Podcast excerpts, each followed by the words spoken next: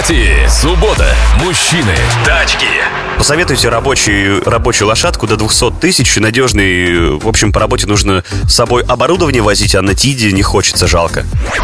Надо понимать, какое возите оборудование и чего куда, потому что, с одной стороны, 200 тысяч как будто бы для прям вот не самой притязательной машины цена в целом подходящая. Можно купить, наверное, ИЖ 2717. Даже 2717 можно купить Ну, за, смотри, за 60. он говорит, э, возить на Тиде не хочется. Тид относительно небольшой автомобиль, то есть обычно легковой. То есть оборудование там не супер-пупер какой большой. Это Может точно. быть, а, обычный там болгарки. стремянка, вот может, или да, стремянки, может, еще что-то. А, я, пушка. да, тоже вот сейчас обращаю внимание на рынок регулярно, каждый день буквально, потому что мне машина очень нужна, очень я устал ходить пешком, и я понимаю, что за 200 тысяч э, ничего живого не купить из того, что было бы относительно комфортно, и ничего кроме ВАЗа не подходит под этот бюджет вообще. То есть э, можно, конечно, вписаться в историю с каким-то очень усталым Логаном или э, очень усталым Peugeot 206 седан, например, да, который считается Ну, просто... такая э, история. Да, такой Супер прохлад. Мне кажется, четвертак должен подойти.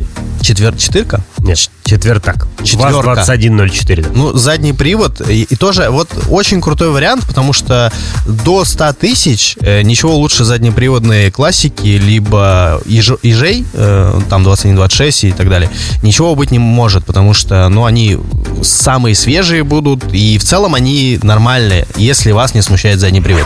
Полную версию шоу Автопати слушайте в субботу с 10.30 до полудня.